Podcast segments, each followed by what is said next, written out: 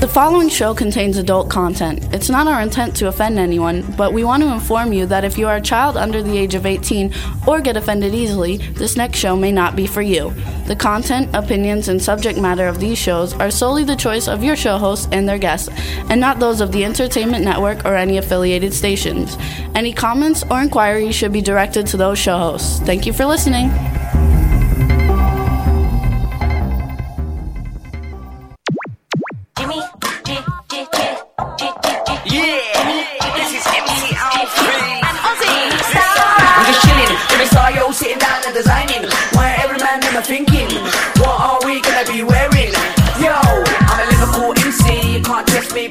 Girls inside the party. Let's get down to crazy Jimmy. Big up myself and known as Alfie, the one and only, the Turkish MC. Always love the clothes of Jimmy. British, I'm your one I wanna be. Jimmy Star, new celebrity. We'll take you out. Hello, hello, hello, hello. What's up, everybody? Welcome to the Jimmy Star Show with Ron Russell, bringing you the good times in music, fashion, pop culture, and entertainment.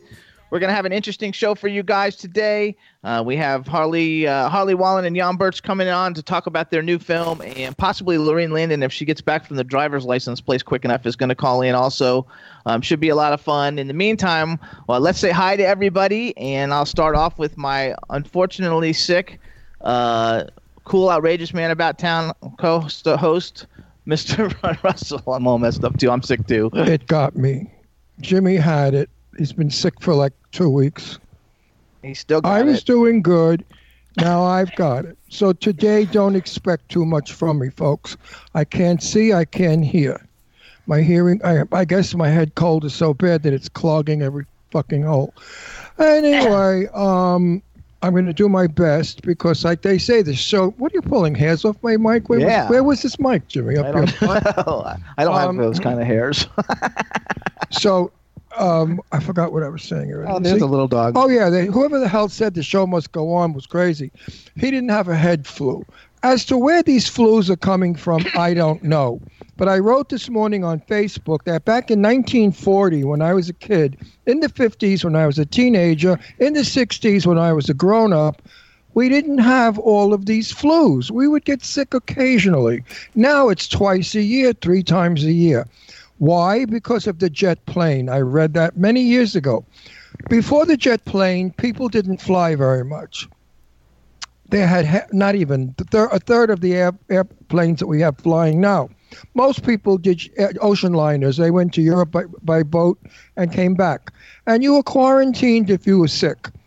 There was a control over who came into our country and what germs they have. Now we have diphtheria, tuberculosis, all these diseases that we got rid of years ago. and now we got. They the, are the being flu. brought in. They are being brought in by foreigners who come to visit our country or come to stay in our country. We need to have some kind of a quarantine again. There has to be some kind of a place where people can be inspected to see if they're sick. And if they're sick, they have to go somewhere and get help and not spread their germs. And now with this new thing, the Chinese, what is it called? The corona? I don't even know the corona flu. the or something? corona flu is killing people. Um, that they said is because rats were fed to, um, I, I think it was lambs or chickens or something, and the rats had the disease, and the disease went into the lamb or whatever, and the people that ate in a certain restaurant in China became ill, and they're spreading it. So I think we have a very, very major crisis here about germs and what's going on. We need to have better health. Healthcare in this country stinks. We need to get the uh, healthcare people to clean it up. People on the streets that are urinating and defecating on the sidewalks are causing germs, causing disease. This is unhealthy. We are living in sewers now. That's what the streets have become in LA sewers because of the homeless. I feel bad for everybody, but I also feel bad for myself and my children and Jimmy that we have to live among all this garbage, dirt, and We actually have it the best in Palm Springs. well, it's good in Palm Springs, but you know, we were at uh, Jimmy wanted to go to uh, Wendy's, and we went to Wendy's, and two homeless people were eating in Wendy's. Yes, I think it's nice that they ate in Wendy's, but no, if they have lice, I don't want lice on the chair, and then I sit there and I get the lice. This is my point. They're not clean. They don't shower. They smell. They're dirty. And they're sitting next to me, and I want to throw up. And we need to do something. So you it. know what, folks? I'm sick and tired of it. I'm sick and tired of kissing ass, of feeling sorry for people. I'm starting to feel sorry for me because I don't know America to be this way. Years ago, it was different. If you were a homeless person, you were brought to a foundation or some sort of a facility where you were given drugs and taken care of. Today, homelessness has become a joke. It's become another way of living. You should see it in L.A. You guys, you really. Have if you no saw idea. LA tents all over the streets, I mean, on the it's, it's- sidewalk. it's gotten to be out of hand. It's totally ridiculous. It's offensive to us. We taxpayers that pay money to live in these cities. I mean, garbage men don't even come around with a street cleaning machine anymore to pick up the crap in the gutter. Anyway, that's why we're all sick because we live in a filthy environment of germs that God knows where they came from. So hold on, let's say hi to everybody. No, I'm not saying hi to anybody. I'm feeling sorry for me. Oh, don't feel sorry. You look beautiful, by the Well, way. They- I'm- in the I'm- chat room, they say for someone who's sick, you look so amazing. Yeah, well, if you had as much makeup on as I had, you'd look gorgeous so I told Jimmy, do I look like a corpse? I put. Let's say hi though. Come on, hold no, on. I'm not saying hi to anybody. Okay, well, I'm going to say hi. So we want to give a shout out, first of all, to the fabulous Danielle, which we have not heard her voice yet. She's at the W4CY studios in Wellington. Hello, Danielle. Hello, hello, hello.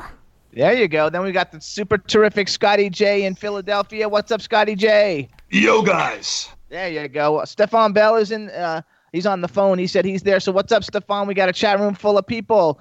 Dave Hughes from Stars Now UK. Eileen Shapiro. Hello, Eileen. Teresa Sabin. Cindy Ladylake. Hello, hello. Um, it's going fast and I can't see everybody that's in there. Uh, Dave Hughes, Teresa. Anyway, you guys, we're gonna have a fun show for you today. Uh, we had a an interesting weekend. We went to a cool Oscar party. I mean, not Oscar. Oscars is coming up. We went to a cool pre Grammy party Friday night. Ron worked the red carpet and uh, interviewed some of the cool people. And probably the coolest one that we got to like meet is someone who's been a friend of mine for 15 years. And uh, her name is Tracy Young. She's the DJ who married Madonna. And I actually did a music video with her and Gioia Bruno for Expose back in the day. And so we we uh, talked to her. Ron got to meet her and interview her. And then Sunday night she won a Grammy for best producer, best remix of a Madonna song, first female ever in the history of the Grammys to win that. And what's not wonderful is she's gay and she's gay family, and I'm happy and proud to announce that she's family. That's right. So that was a really cool thing. We also met like some cool actors from Game of Thrones. I don't know. We met a lot of cool people. Uh, it was a lot of fun. Ron was like actually like running around interviewing the bigger people that were on the red carpet that showed up. He looked gorgeous. They were spreading germs, I bet. They were spitting all over my face when they were talking to me, hitting me with flu germs. Really, I think I'm going to wear a mask from now on, like all the Chinese people do there. Except I was told by a doctor those masks are only good for about 15 minutes. After 15 minutes, they no longer function. Why? I don't know. Yeah, know. you have to change them every 15 minutes. Yeah, well, that's bullshit. I mean, we're not going to walk around with a box of uh, masks now. But seriously, when you're in our business and you're out there with all the people, touching, holding, hugging, and that kissing crap has got to go. Everybody kissing me on the lips like I was their mother. No way. Get out of there. No more kissing, handshaking now. Uh, from a distance, because kissing and you're spreading viruses and germs. That's true. That's how I got sick. I either and I'm I didn't I don't know if I caught it from Jimmy because he was sick, but I had nothing to do with Jimmy. I stayed away from him. I, I made him like you know go the other side of the bed. And, yeah, we didn't. We haven't like been near each other, but I'm still sick. I've still got the bronchitis. Yeah, so enough about sick. Yeah, we don't want to talk about. sick. Anyway, that event was okay. The music was so goddamn loud. it was terrible though. Why do those these people- young people think that up, upping the amp and blowing out the speakers is what we want to hear? You know, there's such a thing as obnoxious. And that music at that affair was obnoxious. Every one of them were obnoxious. They were saying, Hear me, screw you, don't talk among yourselves. I'm going to make it so that you're going to hear me whether you like it or not. And I didn't like it. And I made a comment about it to these superior people, and they agreed. The uppers of the of that affair said the same thing. No one could speak. Could, Luckily, they came in and out, so they did it for 15 minutes, and then they stopped, and then they did it. yeah, and but when they stopped. stopped, they played Frank Sinatra. They played normal music that was delicious and nice, and we were able to chat. But then they came back on screaming. Why must they scream? Do they call that singing today? Screaming like they're being raped. Ugh. I Which hate to be like an old bag. You know, old people used to talk this way years ago about jazz and about uh, rock and roll. And I think I'm becoming one of them. Except rock and roll was good. It was nice. You can understand it. You can hear it. You could sing to it and dance to it. But this crap of today, you can't hear the lyrics. All you hear is a. That's just in the rock, though. And they all have that same gutter voice, like they ah, like they're choking on a pubic hair. That's hilarious. So we also, how many people? How many people actually watched the Grammys? We didn't watch it. I watched a few minutes of it. uh, some of the people that won I like. Some of the people that won I didn't like. Um, I talked with uh, uh, Cece Hendricks about it, our guest from two weeks ago, and uh, we were talking about different people. We're gonna have her come back on in, a, in another like month or so because she was so much fun. And and I want to thank everybody who's been listening to us on iHeartRadio because we were the top hundred podcasts on iHeartRadio again. So that's five times out of the last like ten that we've been in the top 100 podcasts out of 750,000 podcasts in the world. So thank you so much. Um, also, Billy Hess just joined us in the chat room. What's up, Billy Hess? And so did Bruce Glasgow in, uh, from Texas. Billy, Hi- what's hi- up? Hi, Billy. How do you feel, honey? Is your back okay? Did you go to another spa to fix your back, baby? Because Billy has a bad back. God only knows why. So he goes to spas and gets a lot of massages. There you go. Mm.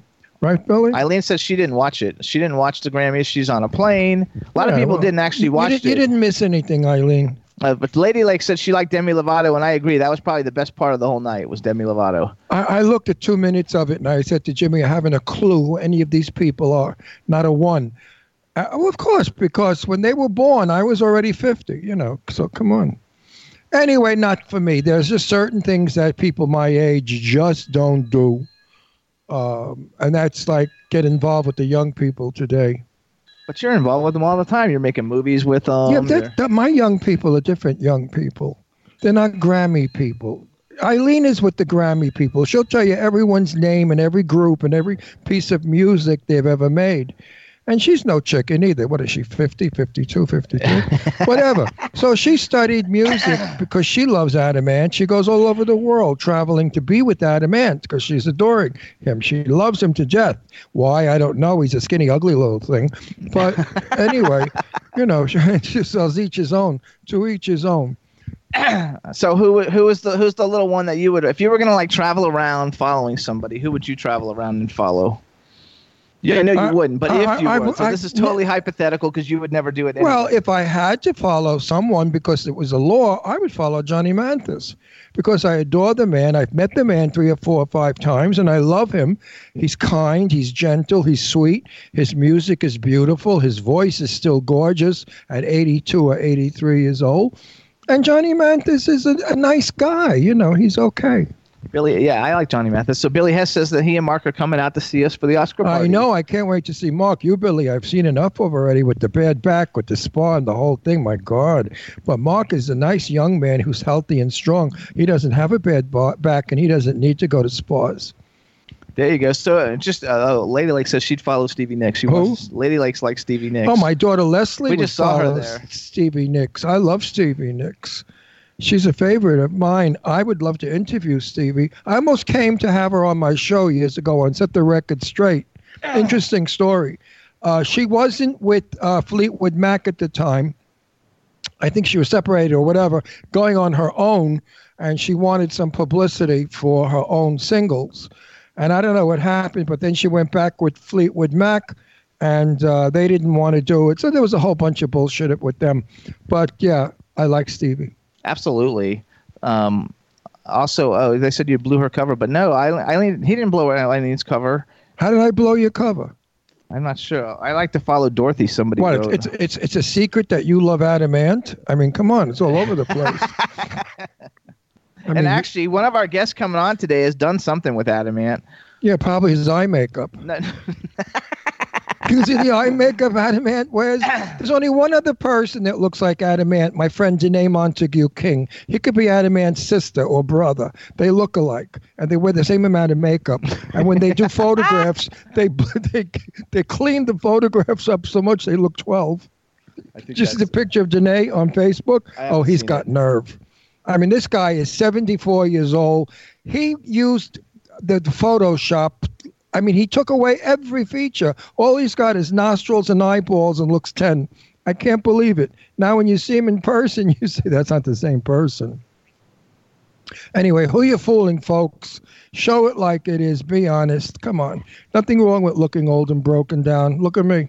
You're not old and broken down. yeah, right. Oh, bullshit, oh. bullshit, bullshit. You look fabulous. Everybody Yeah, in the look chat room fabulous. says how fabulous. you hundred look. years old. That's like you know. Kaye Ballard said to me when I was interviewing her.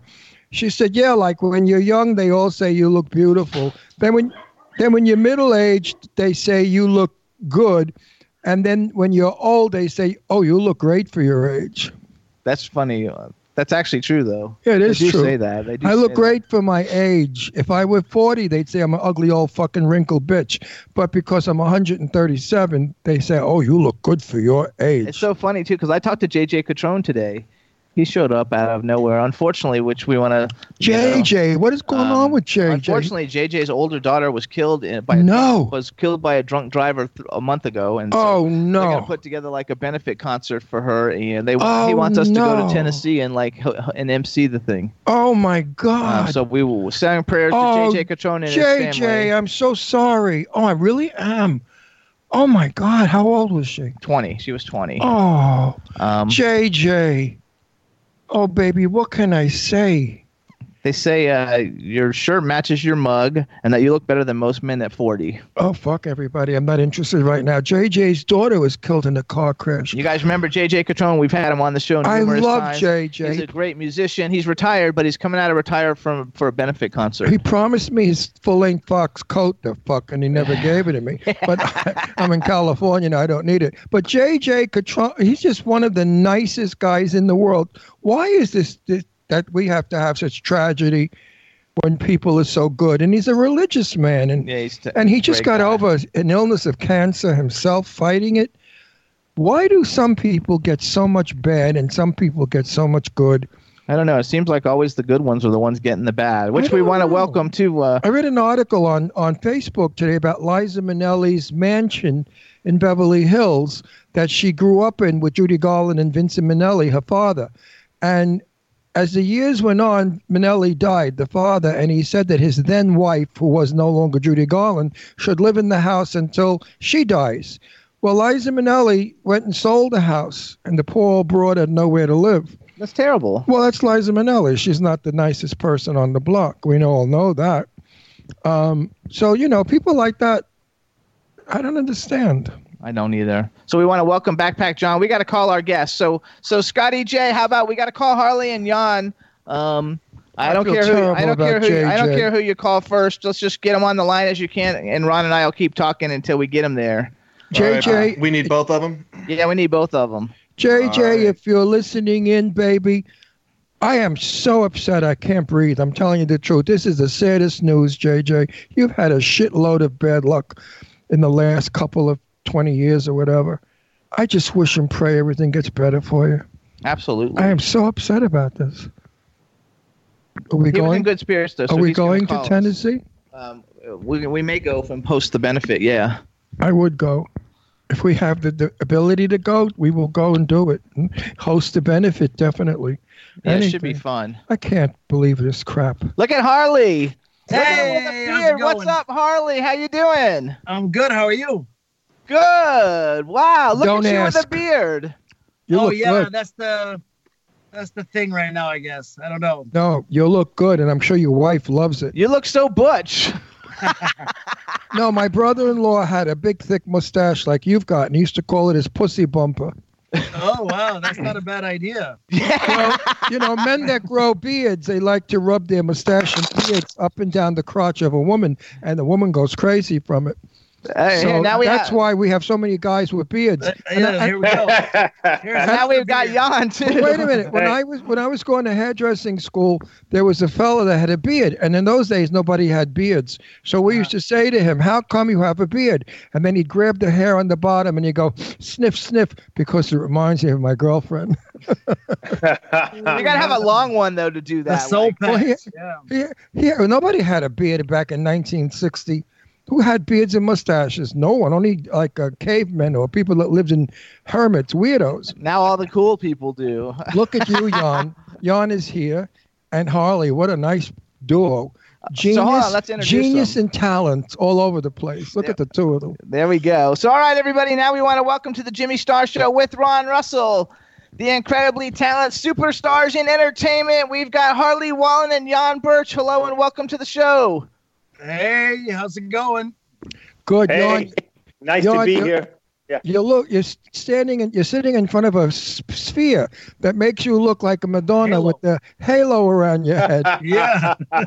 and, and I know that when you work, you play the furthest thing from a saint. Well, you know, I got to do whatever I can do here. See? Yeah. He's got, trying to look good. Yin his yang. right, right, right. And Harley, what genius have you done lately? What's coming out that we got to see We're that going we to see next week to his premiere. That's why they're on. oh, wait, Yeah. I'm, you know, I'm I'm in, I'm very ill right now. I have the most horrible flu in the world, so I'm doped up on um. What am I on? He's on all kinds of like Shit. Yeah, shit. So I God knows what's going to come out of my mouth today. Be careful, boys. So hold on, you guys. So we've got a chat room full of people. So each one of you up. guys say hi How- to the how's chat your beautiful? room. How's your Right. beautiful? I'm still talking to I know, but we're gonna go How's back your to him. beautiful wife? Oh, she's fantastic. Say hello to her and give her a hug for me. She's the nicest girl in the world. She really Yeah. is a sweet. She's shy, but she's a sweetie. Yeah, no, she she actually really enjoyed the show with you guys. Yeah, Uh, she's a nice girl. got- you guys set her at ease, and and it sounded like you had a good time. Oh, we did, and she's a damn good actress. Let me tell you. Yeah. I didn't think so when I first met her at the lobby of the. You know, I figured another tomato. You know, beautiful girl married the producer. She got in the movies like me. You know, I married the producer. I get in movies. I figured it was the same thing, but no, she really can act. She's a good actress and Yeah. a very beautiful. Hey everybody, girl. we're talking about Katie Wallen, and we had her on the show recently, and she's in the new film that Yeah. Harley and Harley and Jan are on promoting. It's called Agramon's Gate, and um, we're going to talk about that in a minute. But we're talking about Katie Wallen, and in the meantime, uh, Jan also has a beautiful wife. Yes, who's a uh, sweetie pie, she's so- shy little thing too. She's gorgeous. They both have gorgeous wives, you guys. They Yes. both have like smoking hot I think wives. I like Must be his the wife. beard. The beard. Well, that's okay. Uh, I, I, I won't even say it. But anyway, your wife. Is, but I was going to say what she does with that beard, but we won't talk about it. But um, yeah, yawn, yawn, Yan. yawn, yawn, yawn. Same thing. Young, young, young, John. yeah. Um, I saw you at the last event. You weren't very friendly. Why? I thought I was friendly to you. I'm always No, friendly you to you. weren't. I No, don't you know. Uh, I went to, you know, kiss you and stick my tongue in your mouth, and you pulled away. I couldn't imagine why. I wonder why. no, seriously, it was so Uh, nice. maybe it was the beard. Yeah, it was so, it was so nice seeing you and your wife. It always, it's always fun to go to these premieres to see the people that we really like a lot. You know, as much as we have friends in Palm Springs that we're friendly with, I just feel my Hollywood friends are closer and more loving. My movie people. Maybe it's because we all share the same interest the love of film, the love of acting, performing, uh, the want to be directed by terrific directors and not always so, except with this man. If we're directed by this man, we're happy. That's you with the beard. yeah, no, I, I thank you. I mean, I, I really, I really fell in love with with this directing gig, and I think, you know, I was telling uh, uh, Yan the other day when we were talking, the the directing came secondary to my acting, and I never ever thought I was gonna love it the way I do, uh, and and now it's just it's in me, and I just I can't shake it. I love it, and it's my fix now. Yeah, but you were born. It was born in you. You have it. Yeah, You know what I mean? I- Some I you're right. directors want to be directors and they can't even direct traffic. But you, you, you know, you. I see in you. I don't know how you direct. I've never worked with you, but I see your work, and I could tell a good director. I always tell Jimmy when we go to films, I say the director sucks. Look what he's doing to this actor. He's put blindfolders on the actor, or he's Yeah. got the actor not doing what the actor could do best. And I get angry. I get really furious.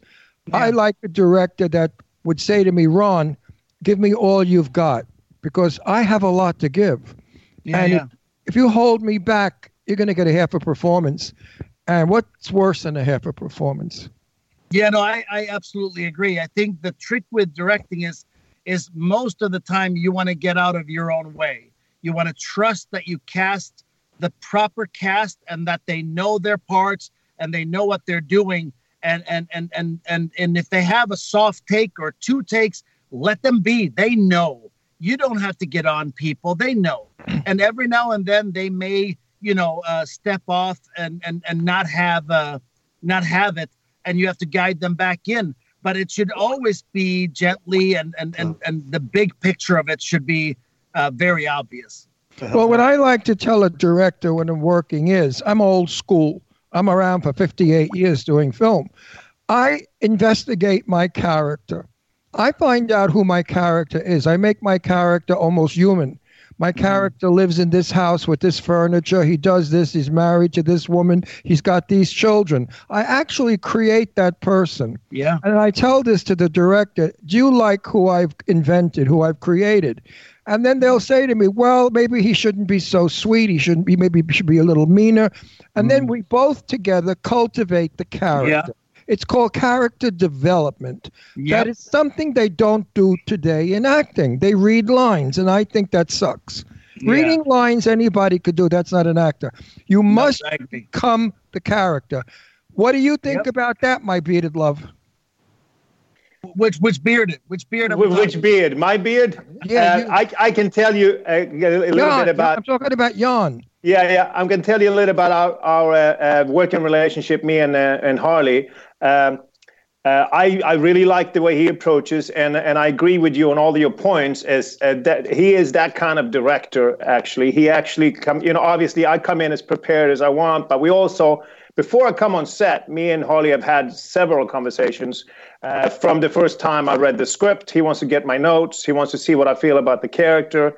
Uh, we discuss the character. Sometimes we have exactly the same idea. Sometimes he, you know, he sees it a little different way. So then I know very early that to to to not push that particular part of the character uh, as much as the the part that he he sees more, uh, but all within the parameters of my own creative uh, uh, inspiration.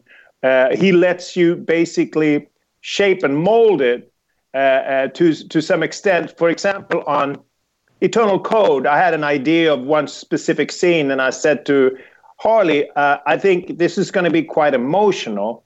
And he said, Well, let's try it. I don't see it that way right now, but mm. let's try it. So we, we tried a couple of takes the way he saw it, and we tried a couple of takes a little more emotional. And I think the final cut, we ended up somewhere in the middle. There you go. Uh, it's uh, nice to be able to talk to him, though. yeah, no, I mean Yeah. he's a very good actors director in my opinion, and I work with a few. I mean, I work with a lot of directors, but I work with a few that are very dear to my heart. That really takes consideration of who you are as a person, uh, besides only your character. Uh, I mean, I can mention like Wes Craven, Chuck Russell, uh, uh, Mark Pellington. I mean, they Big, all big. they they all go from your heart and see who are you and how can you bring yourself into this character the way I see the character.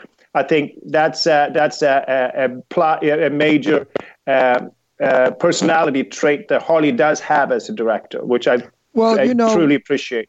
not not to blow smoke up or make a bullshit statement, Harley's films to me show something that no other films show.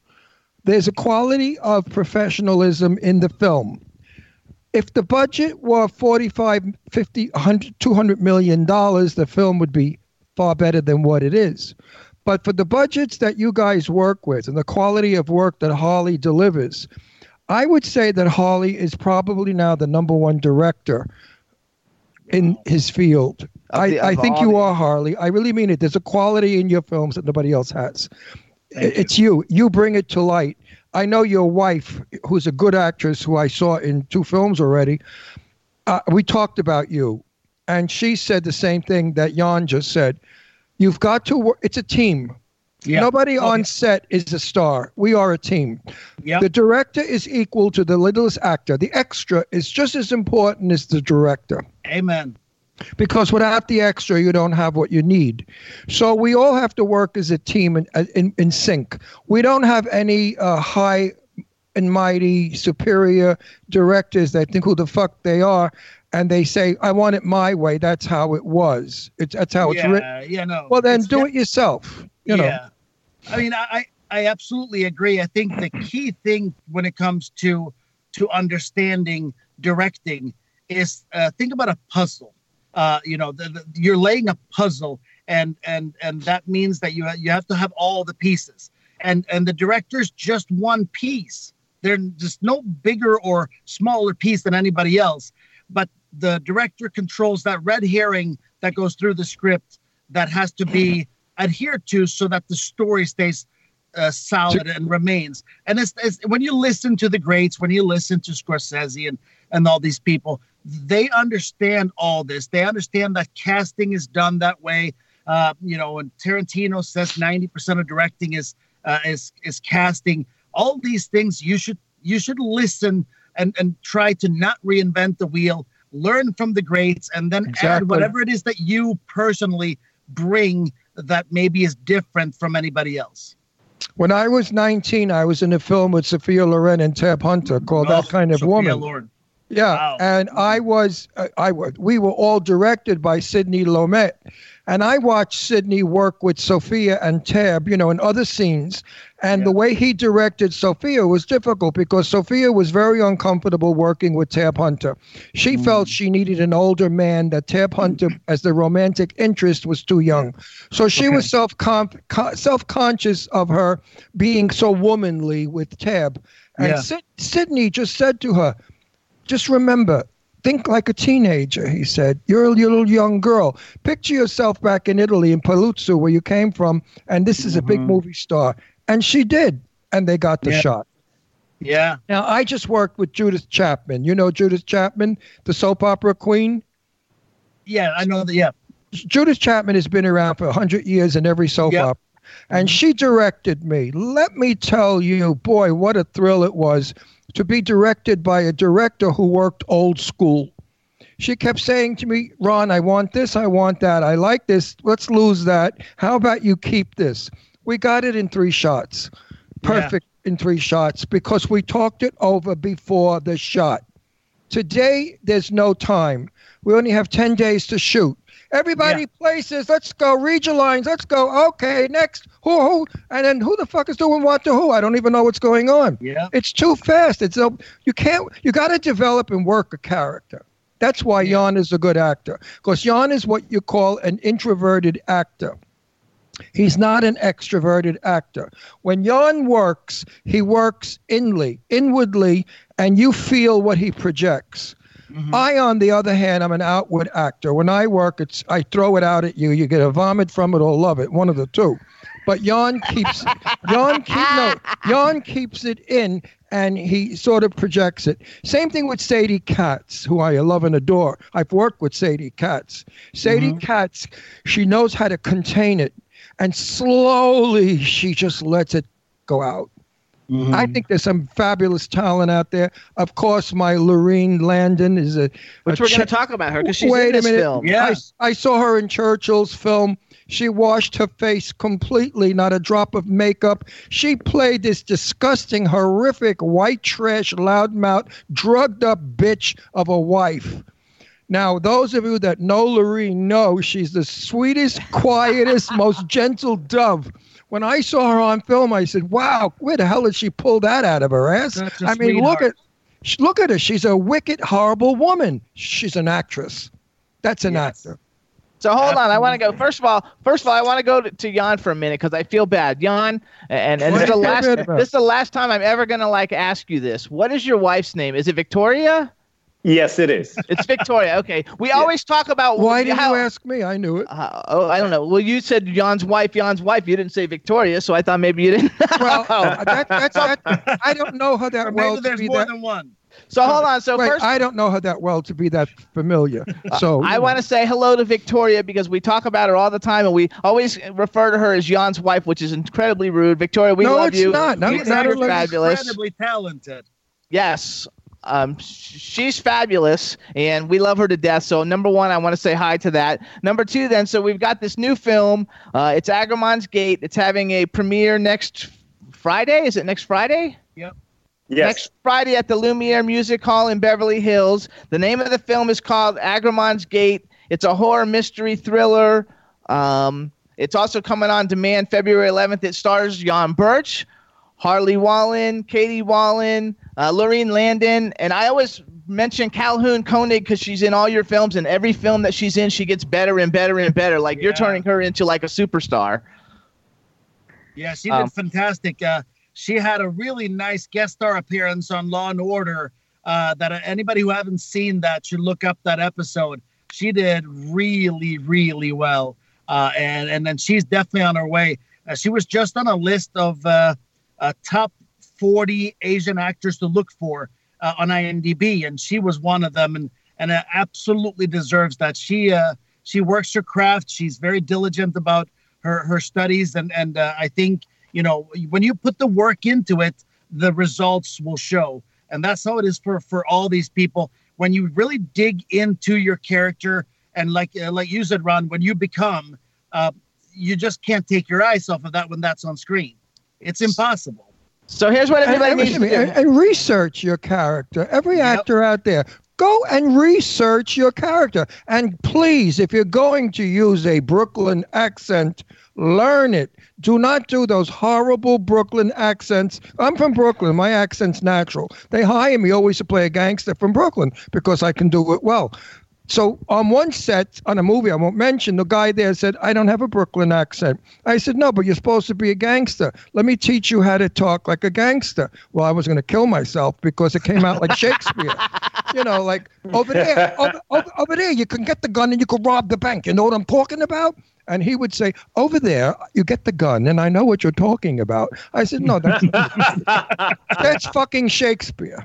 So hold on, I want to go back though. So okay, so you guys, the film is Agramon's Gate. If you go to YouTube, you guys, and plug it in, or just Google Agramon's Gate, it comes up because there's write-ups for it everywhere. It's winning all kinds of Oh, awards. it's crazy. In the film, you have to watch the trailer. You guys go to YouTube. It's A G R A M O N S G A T. Better still, get, buy the film. Screw It's the not out yet. It's not out yet. when it comes out. I know, but everybody needs to see the trailer because first of all, you need to see Harley. First of all, because Harley doesn't Oh, look that's like a- this Harley. Harley does not look like different this. Harley. He's got scars all over his face and a big blind eye. And Yan, I guess Yan is Agramon. Are you Agramon? Um, uh, not not to the same extent, to the same energy of of, of a demon, but Okay, but so- but Bill, Right, but who- who is Calhoun is, Agamon? actually facing Agamon. I'm you know I, I'm basically Agamon going into a, a, a dead father's body, more or less. I have And no idea. Wait, see hang on. you. I have no idea who Agamon is. Tell our audience. They're as stupid as I am, maybe. It's Who's a, it's the demon. It's the demon of fear. So essentially, what happens is the demon shows up, and then it spooks you and scares you, and it gets stronger until it can manifest, and then it can physically do you harm. Uh, so that's how it works. So Agramon is the demon of fear, and uh, and that's kind of how it operates by strengthening off of those fears. So Agamon opens his gate, obviously. No, they they okay. Here's the thing. How- what is the open gate? Agramon's gate. They open up Agramon's Gate, you guys, and in it, you guys got to see Laurene in the trailer. She doesn't have Oh, makeup on in this she's so one either, good. and she She's is so fabulous. good. I love and adore her personally. She's one of my dearest and closest friends in the world. I, I'm crazy about her. Um, And you have to see Yan, you guys, in the trailer because Yan is like a demon with the red eyes and like, oh, like he looks. it's so funny to me because you always get cast to play like the really scary, like creepy people, and in real life you're like a like a supermodel kind of like guy that should like so far from all these roles hey, that you Jimmy, get cast. Jimmy, as Alfred Hitchcock said, it's called acting. I know it's called acting, but but I, I read I googled Yan Birch today, and he basically like all this stuff comes up about how like he got cast in all these things because of his charming good looks and everything, and now he's like the charming good look guy killing, going around killing and mauling Well, and maiming everybody. he's got he's got that exotic European way about him with a little bit of an accent and the look. His face looks very uh, Swedish or Norwegian, and then with the beard, it it works so well that he's piercing. When you have piercing features, you could frighten people. You know, Bette Davis used to say that about Katharine Hepburn. She used to say, uh, because I knew Betty well, she'd say Katharine Hepburn had the features that everybody would see. She said, when I was on camera, all they saw were my eyes because she had no features. She used to say, I look like I got hit in the face with a frying pan. and I said, Betty, I used to say, Bet, Betty, not really. You were very beautiful. And she'd say, Of course I was, darling. Of course I was. Well, that's- I, I've been very fortunate with uh, with uh, with the look and and and, and the, the the fact that these movies really work. I think. I mean, I like to do them a lot too. We all have a dark side, obviously.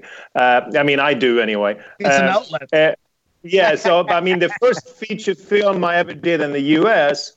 I went to see Roger Corman, and I went up to his uh, office, his old office in Concorde here in, in, in Brentwood. And and uh, what he did, he had this woman take a picture close up on my face, and they blocked everything out except my eyes. And then and then he called everybody in, and they just looked. And there was a huge screen with just my eyes on it. And he said, "I think we got the guy." They got it. I love that. I, I, I wish I could play something evil. I'm I'm making I think what I got I got four or five movies coming up this year. Okay, And every one of them I'm playing a mob boss. No, you're playing a policeman. I'm playing a cop. Oh, big deal. That's the same thing as a mob boss. You know what difference? I want to play something horrible. I want to be like a vampire or something. I've never ever played that in my life. I played a minister. I what else? a priest all the time. Hang on though, because that's 'cause so Harley, you do, and you do a whole bunch of different kinds of things. Because you've got comedies, you've got Bennett's Yeah. song, and you've got the new Bennett song. But a lot of your action movies, you seem to play like a Russian. I don't know if it's Russian, They're like a Russian mobster kind of person in a lot of your films. Yeah, you know, he- and you write those roles, so you write that for yourself. He's another one that gets cast as Russian but mafia. he, he casts himself that way. yeah, but he's good at it. When I saw him with the one with the slaves, what was that Hang on, movie? let him the- answer it. yeah, betrayed. Betrayed. You were great. Thank you. Yeah, that one. Uh, that one to me, we did an awful lot of research. I, I, I remember I sat in a in my church and they were talking about how prevalent trafficking is, and I was like, "Oh, I thought trafficking was over there," kind of thing. And uh, and when you realize that it's right here and right around us in our backyards, uh, you know, this the school the school that your kids go to had somebody taken from there, whatever. The mall that you go to had somebody grabbed there. I think it's it's something that that just jumped on me that I I have to show and put this in our backyard because people need to realize how close this stuff is. And and I and I don't know how to make a documentary well, so I figure I'll scare the bejesus out of people and make a, a film about it. But uh, I mean, these things that pop into my head are generally things that actually affect me to begin with. Yeah, well, your film was well uh, well received Yeah. as as a film about uh, kidnapping and, and stealing children and locking them in cages and brutality of what goes on. So Yeah. that was that was a message But- but- better better than a But documentary. hang on, go back though, because like, because you you you're writing these films, and then you're playing a lot of the the, the that that's a recurring character that you see because you're really good at it. I'm not saying there's anything wrong with it. I'm just saying, Yeah. do you do that on purpose, where you're like writing that role? To are you trying to build a a name for that character, or that's just once because you're in so many things it doesn't matter because you make like 50 films a year. uh, no, I, I- actually, I've only played. Uh, I've only written one role where I play a Russian, and that was in Betrayed. Uh, and and and I and I did absolutely enjoyed that. Uh, somebody cast me as uh, as a Russian mob boss in a film that never got completed, and that's kind of where I had that still in me. I wanted, I wanted to see what that could have been. So that's how he came about, uh, Mikhail at the time. Uh, but but uh, uh, you know, normally, for instance, with Eternal, well, let's talk about Agramon's Gate since that's kind of the the topic of the hour. Uh, the role that I play was originally supposed to have been Billy Wirth. Billy was filming; he was doing the TV show with Forest Whitaker. We couldn't figure out the schedules, and that ended up being the role that I said, you know what, I can shoulder that. Uh, and I had to kind of reconfigure who Zeb was from scratch because I'd gone now for like six months imagining Zeb as Billy, and and I'm not Billy. I can't do Billy, so I had to completely change that character up and and and kind of just reconfigure him. Uh, so that's where the original outlet came, and I, I I made up this character in the last three four weeks. I wasn't even sure about the look and feel of this character uh, up until two weeks before we started shooting. Oh wow. Okay. Boy, you sound went off. Uh, I think we lost him. I know. Yeah, no, I, he's I'm. No, I'm there. He's excited about it. I'm, You got me? listen, you got to hear this now. This is going to sound weird. Remember Clown Motel that we all thought was a bomb and a terrible film? and everybody walked out of the premiere saying, "Oh my God, what a piece of shit." Well, all over the world, it's making the most money. It's been it's won many many awards, and my mm-hmm. friend Joseph Kelly, who did it, is doing another one called Clown Motel 2. And I'm so happy they invited me in to play an admiral. So that's a change of pace for me. But I will research that character and find a depth to it. People think mm-hmm. I'm nuts doing that, but I will make that admiral real. So mm-hmm. not me. I don't want to be me. I want them to look at it, not see Yeah. Ron. I want them mm-hmm. to see the admiral. That's the thing I'm pushing the most for all of you actors out there. You girls with the big tits and the great asses, that doesn't go too far. That's good for like get laid films. But if you want to really work in an honest film, A good film like a Harley film. yeah, don't show your ass and your tits too much. Show people who you are as an actor because tits and ass doesn't go very far, and everybody's got them nowadays. You could buy them. So don't be so proud of them. Well, we're just getting started on a TV series called Tale of Tales. Uh, uh, so anybody, if, if you are an actress and you do have the the the, the TNA, um, feel free to submit.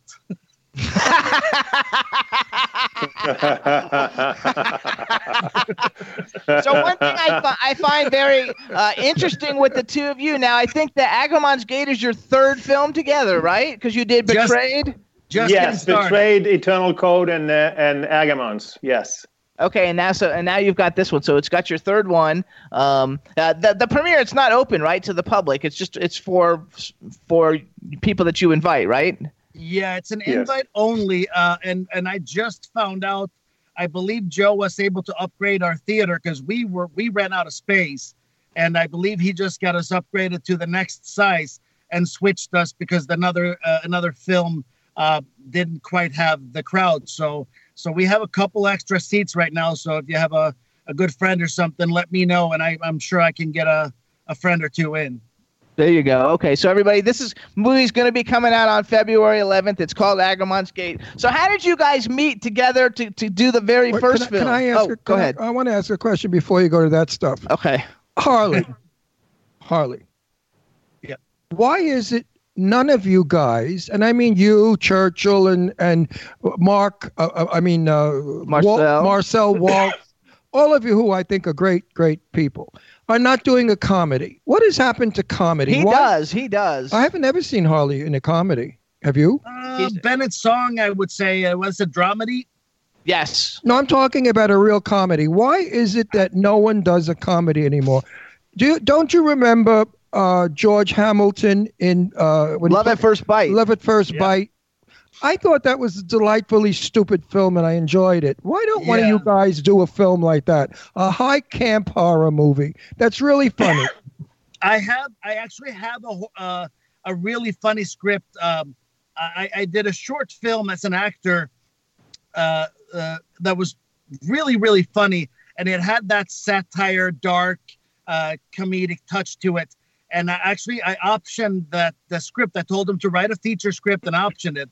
Uh, when I talk to all my distributors, they say, "Careful, careful, careful. Comedy doesn't travel." Uh, so I'm sitting on the script, but I'm really aiming for next year. I figure I have to build my brand so that I have enough of an audience uh, between U.S. and Canada that that the success can be done here, uh, so that we don't have to worry so much about you know uh, if they get our humor in in Germany or or in, or in Mexico, because that's the thing. You look at Eternal Code and and Betrayed and and Agramon's Gate, they sell like hotcakes to all kinds of foreign countries. Betrayed is now in 23 countries. Eternal Code is already at like 14 or 15. The Agramon's Gate pre-sold to like seven before it was even on the market.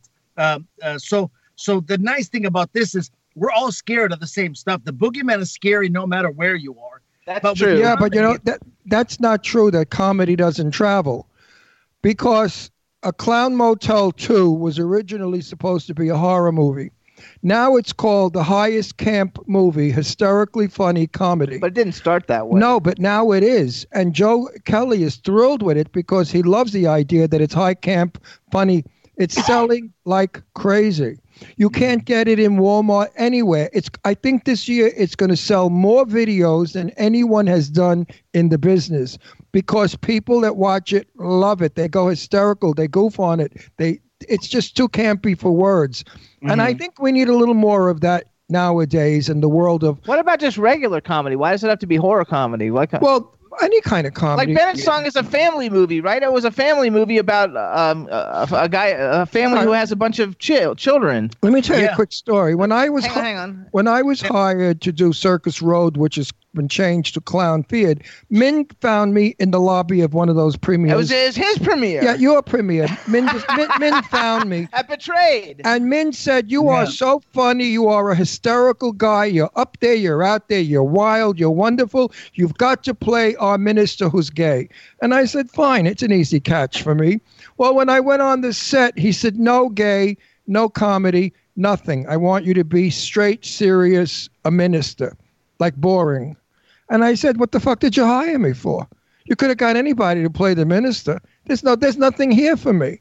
Mm-hmm. So you see, I don't get it. I don't understand. I think it had a lot to do with Lionsgate, because if Lionsgate handles your film, they sort of take it over. They don't want this kind of vulgarity. They don't want homosexuality. They don't want anything. So I think Lionsgate is is a trouble with film. I think they put a cap on films.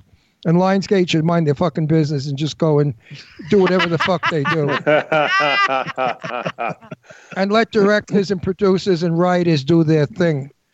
You know, even on Church's film, The Big Friggin' Rat, uh, it was a nightmare on that production because we couldn't curse, we couldn't have fun, we couldn't talk because Lionsgate was there. They don't allow this, they don't allow that. I said, what the fuck am I in a concentration camp or on a movie set? I hated it. I hated working on that film with such a passion. You have no idea. It was the biggest mistake of my life. So Lionsgate now I run from them a little bit. I mean, I know you guys are stuck with them because they're your distributors. No, that's not. Uh, that, he doesn't get distributed through Lionsgate. Yeah, actually, I haven't had Lionsgate as a distributor. Good for you. I pay attention to everything you got going, Harley. Good for you. Because like you, you're you're like the model that everybody should be actually like paying attention to. Someone who puts out a quality product, uh, gets his films financed. You get really good casts. You know, everybody knows the people that are the, the people that are the stars of your and cast. that's why your films are good because Lionsgate's not there telling you what to do. so also too, one thing that I don't know if everybody knows, but did you guys know that Yan, besides doing all these great movies, that Yan used to be a soapy? Go away. yeah. Go away. I was Another- googling Yan, and Yan was a soapy. He was on Santa Barbara, and he was on Young and the Restless. Oh my! Did you know? we know everybody from Young and the Restless. know Yeah, I was. every I was one on of our there. every one of our close dear friends, from Judith Chapman to Sean Kanan to Tristan Rogers, down to And all on uh, Young and the Restless. all, all of them are our best friends. Every single soap opera star are our very dearest and best friends. And now we have you. I didn't know you were a soap. I didn't know you were soapy either. Like, how yeah, was I actually I, I I didn't play the normal soap character on Santa Barbara. I was a, a German terrorist that moved into the city to the city, and I was in there for like you know a whole season almost blowing things up, and I I was like the the devil's advocate of, of the devil's advocate of the of the nice society that live there. Um, Young and the Restless, a little better actually. Swedish masseurs that have a relationship with one of the female leads Now, who was uh, behind Young her husband's back, really. Who was the star at the Young and Restless then? Was it any of our friends? Uh, you know what? I'm sorry, but I do not even recall what. Uh, uh, Who was uh, the, the girl I was uh, playing with, she was only like 18 or 20 at that point, but she's she's uh, she's been in a lot now. I can't I can't recall the name right off the bat here, but Those, Uh, those so decades cool, are a little blurry. it's so cool that you yeah, were. A, yeah, those days are a little blurry. It was the No, but 90s, think- I early think 90s. Judith, I think Judith Chapman was around on the Young and Restless, wasn't she? Judith Chapman, yeah, she's on Young and the Restless. She was a. I, I bet she was the star when you were working. Judith Chapman, a very good, dear, close friend. Yeah, of mine. most likely. Yeah, and I. Uh, uh, yeah, I, I remember the faces I worked with. but I can't tell you. I'm bad with names. I love it. So okay, so let's go back to what I wanted to ask before. So when you Yeah. guys, because you guys have been now in three movies together, which I'm going to promote them all real quick. You guys should get these films. Uh, according to Harley, a lot of these films are in a bunch of countries. Are, are your films in Germany? Because there's somebody in Germany in the chat room so, who wants to see your films. I don't think we have Germany yet because I know the ones that we had to send out for dubbing was France and Mexico so far, and I know Germany is a dubbing country, so I would say no. No. Okay. So anyway, Eternal Code, Betrayed, and now Agamon's Gate that's coming out on February 11th. There are three films you guys have worked together on. So how did you guys actually like hook up? I guess Harley, you would have had to find Yan because you were it was your film. Yeah, no, we have a, a mutual friend uh, that that I was talking to, and I said, you know, uh, I'm looking to find because you know, especially in the independent uh, world, you know, you're you're flipping every every dime 15 times, and you're trying to find you know the cast without going directly to an agent, so that you can get them excited and get them on your side. So I said, you know, what, uh, she had a couple of people that she that she uh, that she uh, uh, got me in contact with, and and then she goes, oh my God, you know who I have to get you in contact with? I got to get you in contact with Yan. And I'm like, Yan, this kind of rings a bell. And she's like, yeah, Yan Birch. And I'm like, oh, wow. And I'm, I'm a big fan of the people under the stairs. And, Me and, too. uh, and bless the child. Uh, huge fan. So for me to see, to, to, to get a hold of him, and then there's a trust factor too. Um, Swedish people are, are generally known for being good and, and, and generous and open handed and caring and and uh, uh, and and that integrity piece. Uh, so so I think we we just became friends like right out of the gate. And I I was saying this, it would be weird for me now if I have a role that fits Yan. Yan gets the role. There, there's just not there's no argument. There's no doubt about it. I know he's going to uh, dedicate himself. I know he's going to lay down an amazing performance. I know everything I'm getting with Yan. Uh, to me, we're so close that it's not. It doesn't even enter my head. If there's a role for Yan, Yan gets the role. That's so Now, funny you 'cause know they're what- both Swedish. You know what this reminds me of what you're doing? Years ago, we had Warner Brothers MGM. They had a system. They had a family of actors. It was their own sta stable. They had the same actors in all their films. And you seem to be doing that now. And Churchill seems to be doing that also. Having a bevy of actors that you use all the time in all of your films If they fit. if they fit. Yeah. And that's very good because it gives these actors a chance to grow, groom, and get better and make your films better. So I kind of like that idea of a family affair, like Warner Brothers. If you Yeah, know anything yeah. about the old system in America, Yeah, you're like a miniature Warner Brothers. How cool is that? well, Yeah, that, not a bad that- thing, right? that- that's how it was in the old system years ago. It was a family. Yeah, no, that's it. Uh, I agree 100. percent I mean, I when I when I started working with Harley, actually, before we even worked together, when we we the first time we met, we uh, I, I I came in, I flew in, I went to the hotel, uh, and then we went out to have dinner to chat to get to know each other a little bit. And I and I told him right off the bat, I said, you know, Harley, you know how long I, I waited for, for to work with a director that I feel really close to, and I like we just met, and I'm like, I think you might be the guy. I'm like, I really let, let's you know, I, I feel like we might have a very long relationship because I, I hit him I hit it off right away with his with his personality, his character, and and what he told me about the role. I'm like, this guy knows what he's doing. I'm like, this this this feels really really good and and so far so so very good i am i must say i'm very happy what we've done together i'm very happy with the response of of uh, how i play the characters and his directing and and this Agamon's Gate, this movie, I have to say a couple of things here. Uh, from the first day I read the script, I said to Harley, "This is something extraordinary. This is gonna if if they blow this out, if you get the right distributor, this could be the sleeper hit of the year. I mean, this. I said Yeah. you got all the elements in there, and and I think I said, you know, we this is going to be special, and Well, and I think that- we that- you actually succeeded with it. Now let's go one step further. Granted, Harley's directing is fabulous. Your acting is wonderful, and you're shooting all of this glory. I didn't get fabulous. What's happening? Wait a second. No, you get, you get fabulous. Wait a second. This is this is a serious this is a serious note I'm making. Everything has been shot beautifully, and then some son of a bitch starts to edit. And he doesn't think your performance is good, so he minimalizes yours and he chops up Harley. And you turn out a piece of shit for a movie when in fact you shot a genius of a film. This is the thing that I'm pissed off about most. But Harley, don't you edit? Do you edit your own film so you know what? You, or I- no? well, I, I don't physically edit, but but listen, the, the, there's no such thing as the editor's fault. If you're a director on a film, you will start by directing your production team, and then you will direct your cast and crew, and then you will direct your editor. there's no such thing as a film coming out without passing through the gates of the director. Not true. So if they if Not they true. cut uh, if they cut it up bad, I will fix it. There's no way that's gonna Okay. happen. I just saw And a I've movie. taken films from editors, by the way, who didn't do what I wanted done. I, I just saw a film recently, I won't name it, that made no sense. And I said to Jimmy, this film has been chopped so badly that they've lost the whole meaning in the characters.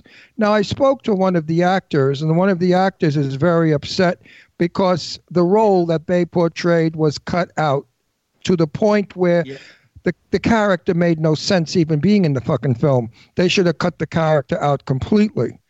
And this is something that disturbs me because the performance of, I can't give you names, but That's the not performance director, of though.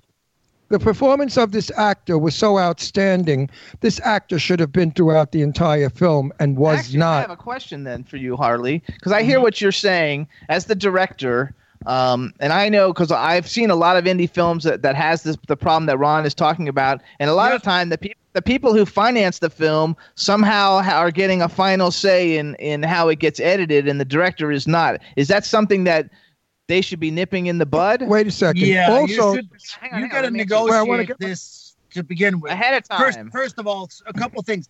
I make my film an LLC that I own. Got they it. Yes. don't own the film. yeah, but that's okay. have- Wait. On, let him answer. This is They don't have any say in the creative part of it. They are investors. If you invest in Volvo, you don't get to talk about how the fuck they make a Volvo. Right. You're right. Right? Okay. So same But thing with it- my films. Now, some people, unfortunately, to get the money, they have to concede a bunch of things. Uh, I know a film that me and Yan actually scre- uh, went to see a screening of at AFM. Uh, the executive producers ended up at the end of the day taking over the product, sending it to a whole different editor, and and that film Yan made no sense. Did that At make all. sense? None. Same kind Okay. of thing. You took. I think you we're talking about the same film.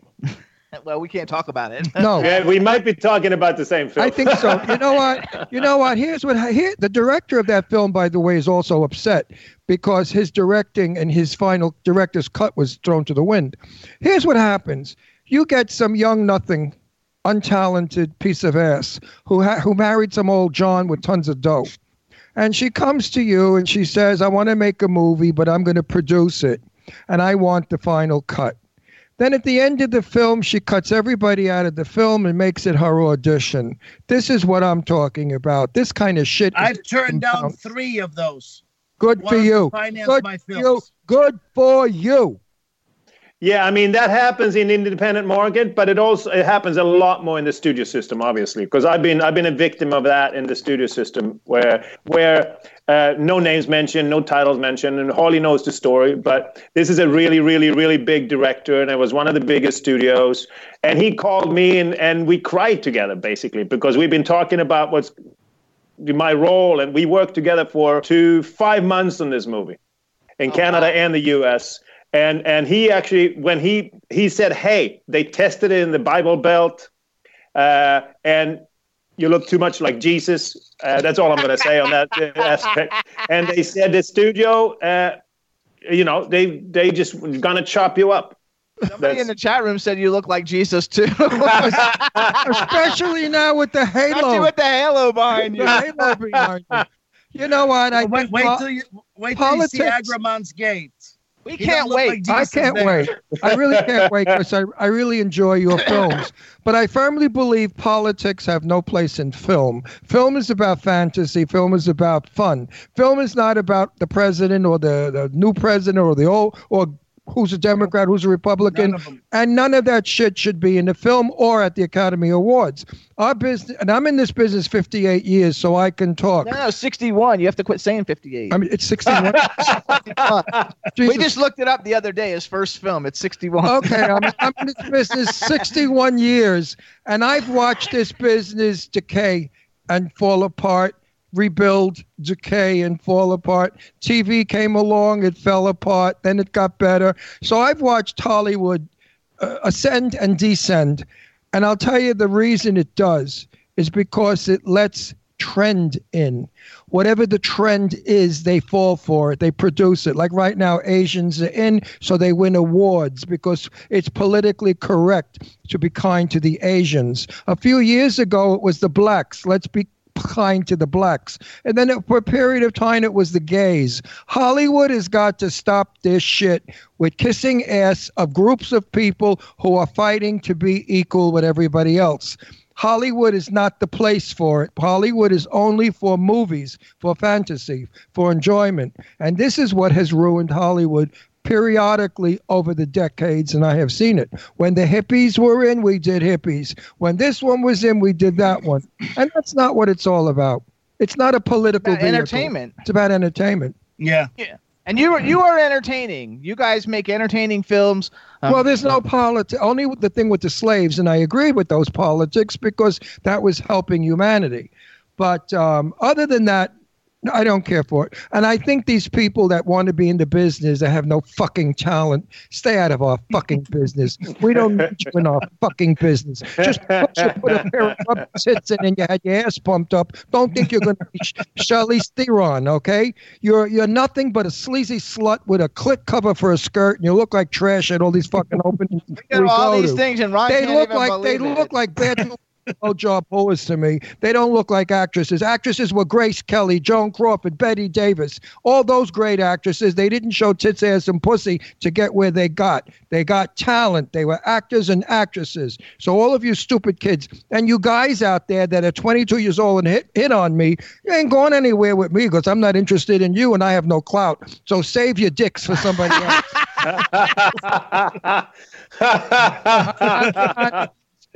and you're gonna. Uh, one, At one least guy- we know that Lionsgate's not owning this show. No, wait, wait, wait a minute. One, one, guy, one guy said to me, I'm not, not, not, wait, one guy said to me, I'm not heterosexual and I'm not bisexual, I'm trisexual. I said, what the hell is trisexual? He said, I'll try anything once. So I said, oh, go, go ask that guy over there. He's into trisexual too. And I sent him to Churchill. Oh man. Uh, quick, everybody. First of all, you guys, uh, Harley and Yan are in social media. You can follow Harley. He's at Harley the Swede. Um, is that what your Instagram is too, Harley the Swede? No, that one is official Harley Wallen. Official Harley Wallen on Twitter. He's Harley the Swede. Yan is Yan Birch. He's easy to find. Where's Lorraine? Um, no, no, she's she's she may be coming in a little bit. Um, uh, so so you guys listen up. You want to watch Agramon's Gate? It's going to come out on demand February wait. 11th. I can't. And we're going to see it before all of you guys because we're going to the premiere on and I know I'm going to enjoy it, and I know I'm going to like it ahead of time. If I, if I don't, I will tell you the truth. Oh, let's also do a commercial real quick. So, you guys, uh, if you want to meet Harley Wallen and Yan Birch in person, um, they're going to be part of our entertainment guests at the Sue Wong uh, Academy Gala. And uh, they're going to be coming along with uh, their beautiful wives that are super talented. Also, um, you guys can go to what's the what's the thing for it? It's uh, I wrote it down. Uh, Sue Wong Academy Gala.com. It's an Oscar viewing party. It's on February 9th in LA on Vine Street. Uh, like I said again, you can go to SueWongAcademyGala.com. Some of the people that are going to be coming, along with Yan Birch and Ron and I and Eileen Shapiro and Harley Wallen, we've got. Um, Where are we going? T- huh? Where are we going? Where are we going? We're going to the Sue Wong Academy Gala. Like Did love the name Susie Wong. I love it. Remember So the you guys movie that say- Susie Wong did? Sadie Katz is going to be there. Ian Buchanan from General Hospital and all those different Devaney Penn, Everybody. Tom Churchill, uh, Miles Reef, two-time Daniel Emmy winner, DeCiccio. Daniel DeCrisio. We've got Chris Browning from a bunch of films. Sarah French, Marcel Walz, Sherry Davis. Um, CC Hendricks is coming. Tawny Kitaen, you guys, if you guys I- remember Tawny Kitaen from all the Whitesnake videos back in the day, Oh, she yeah. I gotta tell you, half of those names I adore the people. They're my family, and I'm so happy that they appreciate me, the no bag. You know, usually I'm going to be 80 in May, and people my age are cast aside because we're thought of as being narrow-minded, stupid, ignorant, fucked up people because of where we came from a hundred years ago. But all these young people love me, and I love them back, and and they're they're just the best crew. And sometimes I say, gee, I wish I were 40 again, just so I could work 30, 40 years with them because they're all sweet people, good girls. That's Sarah yeah, I. I like to be 40s too. No, Really? Sarah French is an outstanding actress. You know, when Jimmy and I were driving in to see Blind, Marcel Walz's film, I said to Jimmy, another piece of shit. We got to drive 200 out, 200 miles.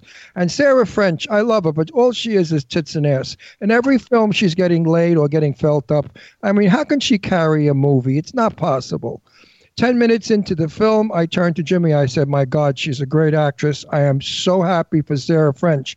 She did a performance in Blind that was so fabulous. To me, it was the best movie I've seen all year long. I love the storyline. I love the way Marcel did it. It's it's a great movie. Have you guys seen Blind? I, I No, went to the premiere with you. Yeah. You went with me? No, I saw you there. Yes.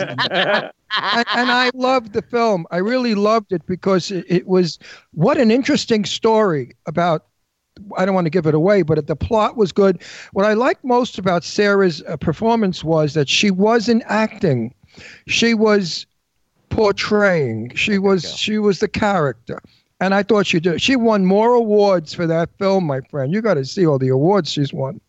Anyway, So, so, Sarah here's what French we're is a new do. up, and Sadie Katz, of course, is a They all know. Sa- Actually, you, we got to remember that Harley lives in Detroit, right? You live in Detroit. yeah. Detroit. He another Yeah, Hollywood. So, we don't get to always see you. Too bad that you don't also live here. You got to get your films to make millions of dollars, so you have a house in both places, so we Right. see you more often. Well, Yeah, I mean, well, I think I- I Sadie. I think both.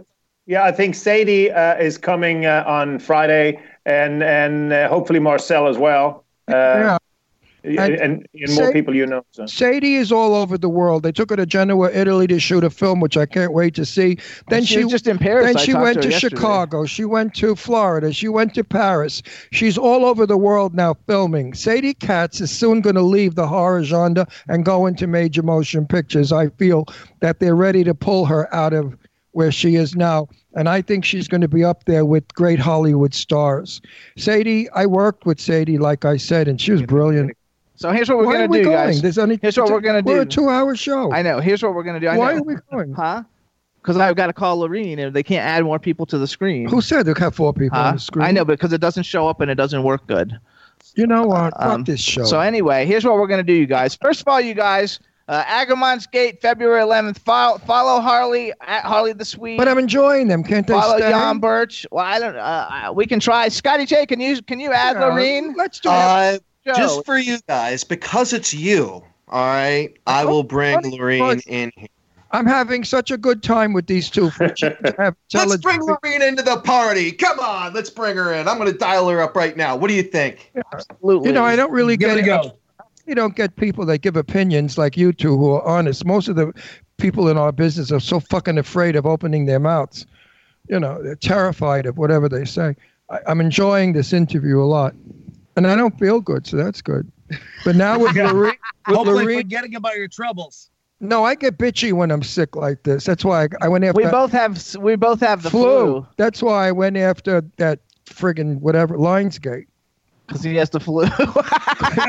no, no, because I just felt that lines, you know, the script was okay. But I said to the director, listen, I'm from Oh, Brooklyn. just a second. I hung out with the mob. I grew up with the gangsters of Brooklyn. I know the mafia well. They're my friends. I'm in their house. They're in my house. Even the big bosses, the big names. I know how they think. I know how they function. I know how they talk. This line doesn't work. Brooklyn guys don't say this line. Like, over there is a diner. okay, we gotta go. You know, they're not going to say that. They're going to say, yeah, over there's a diner. Anyway, nobody listens to me. Laurene, Where's Laurene? Laurene, hit your video button. Oh, there she is. I can see her. She's up there. Okay. I can't. Hey, Laurene, can you see? Can you see Harley and and Yan? They're on the line also. Hi, Harley. Hi, Laurene. I can't wait to see you. Oh my God, that smile. Unbelievable, beautiful smile. I Look at can't- his beard. Look at his beard. He's like But all wait, like where is now. where is Laurene? She's right there. I'm right here. That little round thing? Yes. I'm here, but I'm not all there. What am I supposed to do? No, no, you're there. You're there. Why Uh, can't you? it's gonna get rotated because you can't. There's not enough room for everybody, which is what I told you just a minute ago. But we've had four people on it once. I know he's got to work. He's got to work it into the whole thing to make it work. Um, Oh, Laurene. Hey, Laurene, it's so nice to see you. We also have Yan Birch, who disappeared for a minute. I don't know where he went. But everybody, welcome Laurene Landon to the Jimmy Star Show with Ron Russell. Hi. Hi, everybody. Where's Yan? He's he disappeared. I'm not probably sure went to he Oh, yeah. He And- and probably gotta went let- to pee. He had a pee. like- And I, I gotta let you know, I am actually on the site for the TV show, and I gotta walk back in here in a minute. So, so Okay. I for five minutes before I have to run back in, and uh, and uh, we're actually getting our, our funds for the TV show today. Yeah, congratulations! Yay! All right, so that way. Congratulations.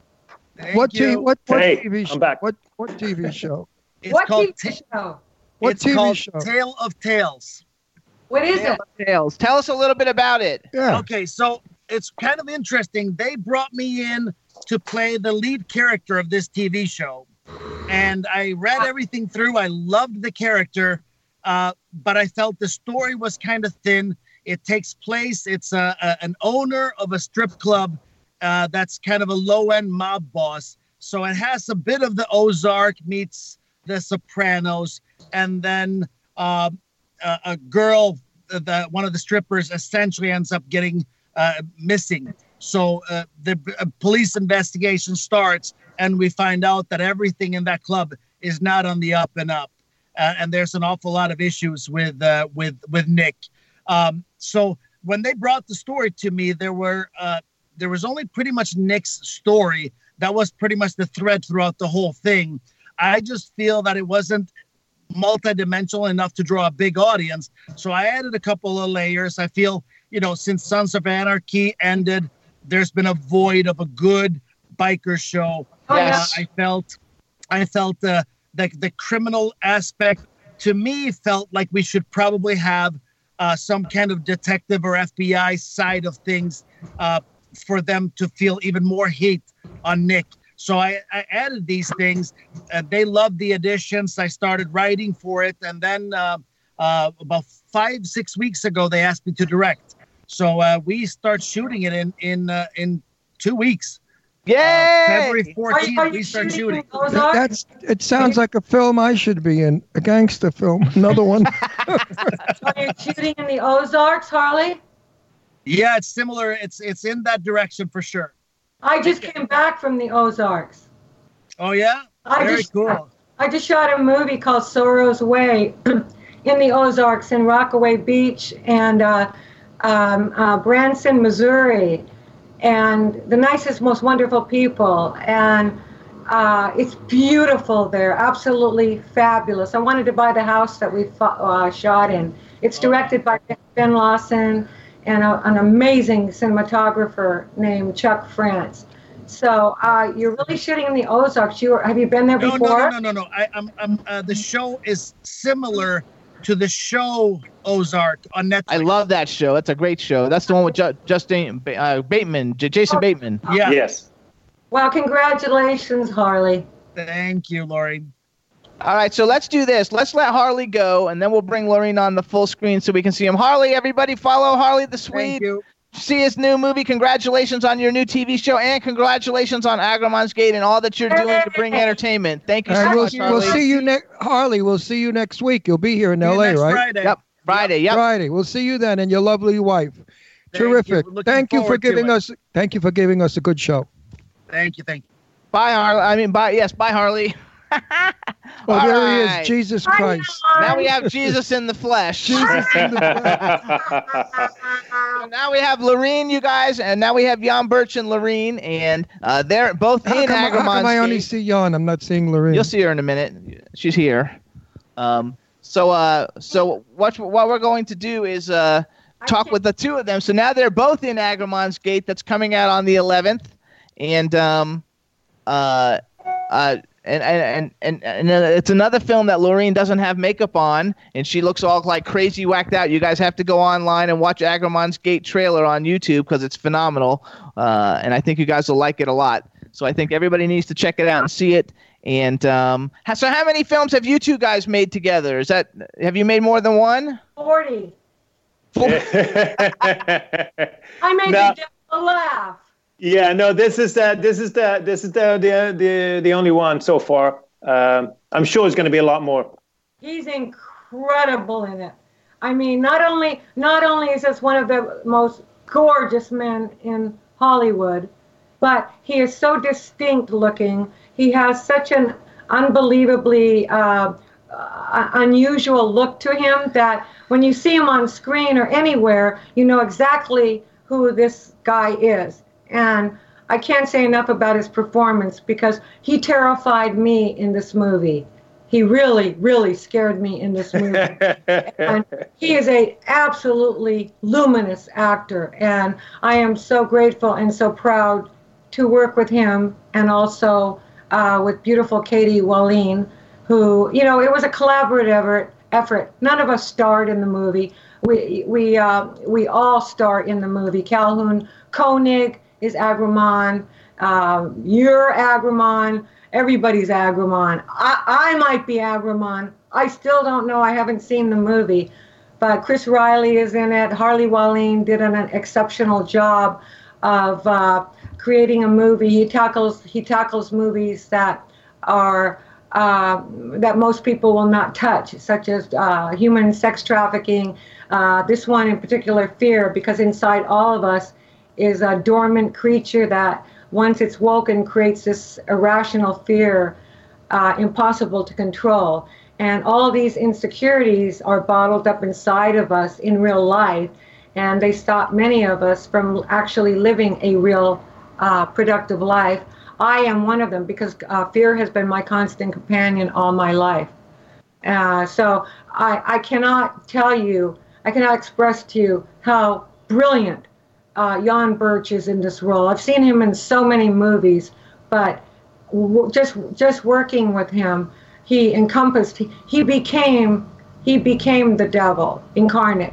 And, Yay! And he's uh, super creepy in the trailer. I can't, I can't say enough about it. what compliment? Super creepy. I like it. No, so, I mean, thank you. I thank you so much, Laurene. I have to, I have to butt in here a little bit, Jimmy, uh, and and also uh, share, uh, uh, you know, her how I felt about her performance. I mean, when we when we shot the scene specifically in the in the hospital, uh, you know, I, you know, I, as she knows now, I, I go quite deep into my character, and so I had my own little private space, oh, yeah. and, and I did not want to see her before we started shooting, you know, because I sat in this chair and prepared myself. Because if I go up and talk to her, say, "Hey, what's happening?" All of a sudden, you know, I'm becoming Yan again, and and. Uh, you break the character, yeah. Yeah, and we because you know we didn't we don't have the, the you know uh, two months to shoot this thing. It's not a studio film, so um, uh, you know when I find when it, so we basically didn't you know we rehearsed a little bit, but then we we really got deep into our characters, and I and especially the hospital scene. I come up and we start playing, and she's feeding me what, what, what this character needed to get fed basically i mean she feed it's we bounced off each other to, tr- tremendously i think it was it was brilliant not just on my end it was brilliant on her end too uh, most definitely so thank you well, I think I'm scarier looking than you, Yan, because I had no makeup on in the film. so I, I had more make- makeup than you, probably. Yeah. I have a question for you guys. Since you guys have both since you guys have both been in big studio productions and now you also make a lot of independent films where you know you're you're shooting in 10 days how how is it as an actor you know going from movies that might take you know months to shoot to going to movies that take 10 days to shoot? I know for Ron it's been a terrible thing. He just can't stand it because you, you don't have to get to rehearse or do any of those we, things. we used to go to 10 weeks of rehearsal for a movie. No I, I know. I mean one I agree with Ron on that point that you get a lot more time to prepare. And, and and like like on Bless the Child, they told me four months in advance, and they wanted my body in a specific way, so I had to go to the gym like three times a day uh, to get to get that. Uh, but but at the same time, though, uh, when you do the independent shorter shorter shoot, one advantage that I feel is that you get into your character and you stay in your character the whole time. If you're in a six month shoot, it's more difficult to stay in your character because, you know, uh, sometimes you just want to kick back at a bar, but and, and then you, you lose, you know, yeah, you lose more of your character. The, the but if you have a ten day shoot, you get in, and I I really don't get out at all. But did you ever see in in studio films an actor who at some points of the film is better than he was in other points of the film. The points where he's better is because he's done it longer. So you do uh, acquire a better sense of who you are when you see the dailies because you see where you fucked up on the dailies and you prevent that from happening again. And now you're going to cultivate your character better. So I think that when you do a, a studio film of three months, you really have the character down pat and the film is so much better quality wise why is it motion pictures we see in the movie theaters on screen are professional looking and yet some of these movies that we see at these red carpets are not? Because of the timing. It's Yeah. all you can't do quality listen you can't do good work in 10 days i'm sorry. It's not possible. It's like it's like manufacturing something quickly. It's not the quality of what's good. Uh, Con- conversely, conversely, when I was doing huge budget movies for like uh, 20th Century Fox, which was I the Jury with Armand Assante, or All the Marbles with um, Peter Falk, directed by the great Robert Aldrich, and uh, Airplane 2, you had to work within a certain box, a bubble. And the beauty about independent films is I can do all this improvisation that you cannot do in a studio film. They just want boom, boom, boom because of the time restraints. And uh, in independent films, I am allowed to do a lot of improvisation, and I bring my my uh, work to the table as gorgeous Yan does.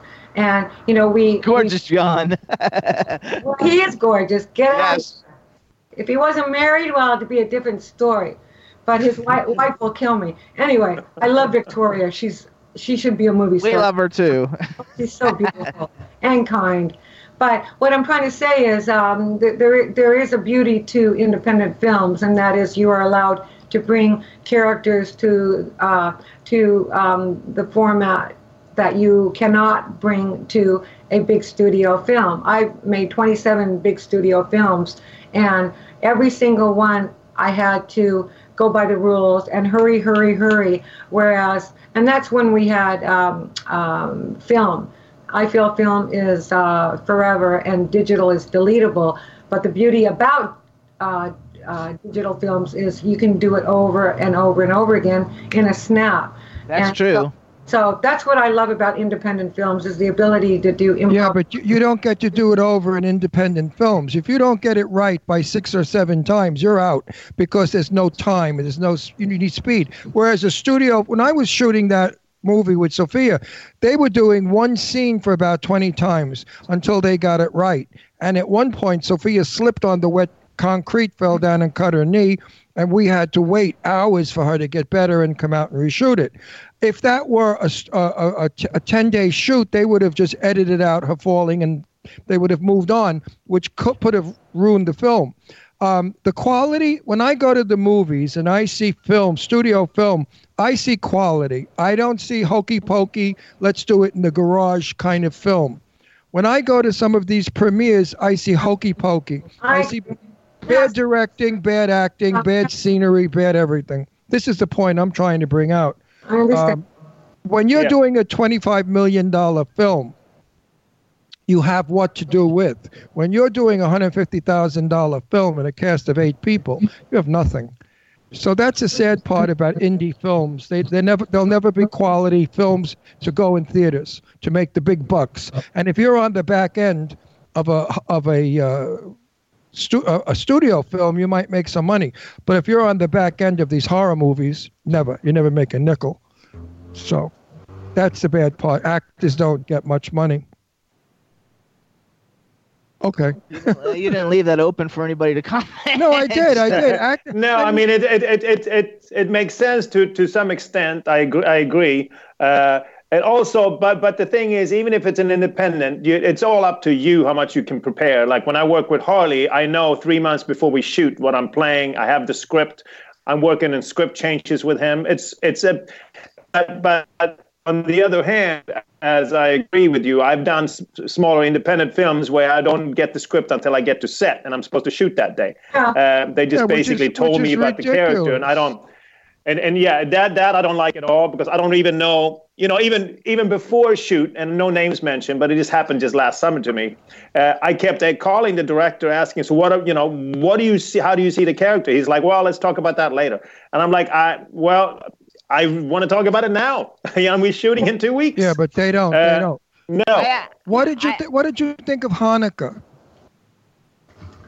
I never saw it. I never Oh. saw it. Well, you're lucky you didn't see it. It was the worst film ever made. I don't know how they had the audacity to call it a movie. It was backwards, upside down, inside out. Also, written- though, we didn't see the newest one. I don't give a shit. The one I saw was hideous. It was a piece of, it, was, it, it was something that an eight-year-old could do with a movie camera in a garage. It was a horrible film. Hanukkah stinks, and it had some good actors in it. My Sadie Katz was in it, and my Sadie was not happy with that film. So I have a que- uh, a comment though then about what now I forgot what I was going to say. Oh, with Yan. Oh shit! Now I forgot what I was going to say. See, like I messed it up. I lost my, moment. My mother would say that it was a lie. No, it was it was something about the whole indie film because not all indie films are terrible. Oh, I Hey, know what I was going to say. No, no, I got it now. Like like one thing about it, Yan, because I've seen almost. I think I've seen most of the indie films, and some of the ones you've been in have been really really good. Some of them not so good. Unfortunately, everybody's got some indie films that are not so good. Um, but I think that working with Harley is different than since I, than a lot of the other indie producers because he seems to be very uh, willing to work it out with you. You know, three months in advance, you guys are already like talking about the way it's going to be, and and so I think he seems way more involved as a director than a lot of the other directors who you just show up and do whatever you do, and they don't really direct you. I came from Hollywood Yeah. of years. No, that's uh, that that is that is com- to, to completely correct. That is true, and then that's why I don't really see what we do with Harley as a, as a. I don't put him in the same box as all the other He's not. independent small He's horror not. movies at all. I see it Yeah. more as a like I told uh, like I told you guys earlier as a very much longer relationship, and it has not been all horror. You know, it's been an uh, action thriller on the first the first movie I ever did with him. I, I played a Swedish scientist in an action thriller about that. Uh, uh, uh, you know, human slavery. Uh, Yes. And then and then uh, and then uh, Eternal Code was also uh, uh, you know like more of a crazy scientist, but but. I don't. I get like I don't put him in the box. There's a lot of other names we can mention here. Uh, I think he takes it much more serious. He takes it much more serious to get his investors' money back. That's for sure. Well, that's- uh, than and than a lot of other these people. That's why. ahead, Lorraine. That's why I call him uh, Harley the king of social commentary, because uh, akin to my departed best friend Larry Cohen, Larry always uh, had a social commentary or thematic echo in all his films. And Harley does that too. Like I said earlier, he tackles issues like human trafficking and about uh, science um, and and different things like this. In, for instance, fear. This movie is predicated upon fear, which we can all relate to at some degree in our lives. But he tackles issues in in his movies that no one else will touch, uh, and you you can see it in his work, and I, I just I just love working with him, and and he he comes to you when you're shooting. He talks to you uh, gently. What if we tried it this way? How do you feel? And he he uh, in this particular role, I went places in my in my uh, reverie in my past that were untapped for a long time that I kept under lock and key in my heart because it was so painful and excruciating. And that was my father and how my father died. And I never talk about that. I never go into detail what happened with my father, how he died. But Harley was able to bring that out because we had talked a little bit about it and he opened me up. He got me to open up, and that's why I was able to perform this role the way that I did it. I I wasn't can't wait to see I I it. can't wait to see I it was either. allowed to improv. My I'm It sounds like a good film, Laurene. imposing now- restraints. I could only use my eyes, my heart, and my head. Good. Uh, I, another another point I want to bring out. When Barbra Streisand decided to write, produce, and direct, they called her the triple the triple threat. yeah, It, it was looked upon in Hollywood as an egotistical, terrible move. Nowadays, most of the films that I've been in or I've seen friends in are written, produced, and directed by the same person. right. I, I think that doesn't give enough influx of other people's thinking and feelings. When you write it, direct it, and produce it, it's a one way sided thinking. That's what makes these films look one sided, one way thinking. You read lines. You don't act anymore. I saw you in that other film last week. Unfortunately, not enough of you. I was cut out a lot of it, and I'm Yeah, well, the film was a, the film was a disaster as far as I'm concerned because it made absolutely no sense to me. I watched it. I mean, you were fabulous as that drunken evil bitch, and I wanted more of you. I was And then a lot more. I was cut out a lot of it. I know, which made no sense. So your character absolutely was not of any value to me. I dismissed it and said, okay, she's a one-shot deal in this movie. But the directing wasn't very good, and I didn't care much for the story, and I thought the film was awful. Then I found out the reasons why, and I quite understood why the film was chopped to pieces and made to look like shit. But it won't go anywhere, that film. So the person that did all these things only was her, her own worst enemy. Yeah, we So- won't. We won't say her name. We no, we we won't say her name, but you know, we know that this happens in film, and it's a shame because some of actors' best work lies on the floor in the cutting room, and that's a sin because you work very hard and long hours 17 18 hours to Yeah. get what you're doing perfect and then these people so carelessly thoughtlessly just chop it up and throw it on the floor like oh well fuck that we don't need that well you do need it if you didn't need it it wouldn't have been shot That's true. Lorraine, I Yeah, have no, to tell I you, mean- too, you look gorgeous. Lorraine, I mean, the two of you guys, always the two of you guys are like supermodels on the screen She's here. my my my Laurene is always my gorgeous. Go ahead, Yan. What were you going to say? Yeah, well, what I was gonna, I was gonna say a little bit on on on Ron's note there uh, uh, to compare Harley with with a lot of other these other guys that we have we have touched base on it before. He does, even if he wrote uh, or co-wrote. Uh, some of these, I mean, Agramon's was a, a friend of his. I mean, uh, and uh, Brett now writes. And the next movie we're doing together called uh, Beneath Us All, I'm playing a, a Viking vampire. Uh, yeah, they were shooting in April. That's also a different writer, so he's he's opening up the doors a little bit more. But at the same time, even if he writes the this the, the concept and he does produce and direct, he does allow he opens the door specifically for the actors. And I've seen him work with his DP a lot and and and the editing like he discussed before. So he's a little bit of a rare gem that way. Uh, uh, on, Absolutely. on even if he wears all the hats uh, it's not his way or the highway. It's more like, okay, so how can this be better? And But that's not, that, but not not everybody is like him. Yeah, he's No, a, he's, no, he's, of a, he's a he's a diamond in the Yeah, rough. he's an exception to the rule. Now, for example, listen to what I have to do. I'm in. I'm shooting a film here, thankfully in Palm Springs, I believe, and it's called The Angry Gun. Of course, I play the head of the mob, a real big killer guy that knocks everybody off. So, course. so sun, Sunday, I'm having the the writer and the producer over. He's the one man for dinner. Sunday lunch. And we're going to sit and we're going to discuss this film and we're going to discuss my character and we're going to discuss the script. He's a young guy. He used to be my editor years and years ago when I had my TV show, Set the Record Straight. He's a phenomenal photographer and now he's been in producing. So I, I won't use his name yet, but we have a good friendship going in camaraderie. And I, and I want to just discuss with him and I want to teach him get to know your actor socially for a little bit. Get to feel what you could get out of that actor. Study the mannerisms of the actor. Like this guy, Yan, has the eyes. His eyes could stab you with knives. You know what I mean? And and that's like in person. He's not acting. Yan looks at you and you feel daggers going through you. So you know what? No, it's true.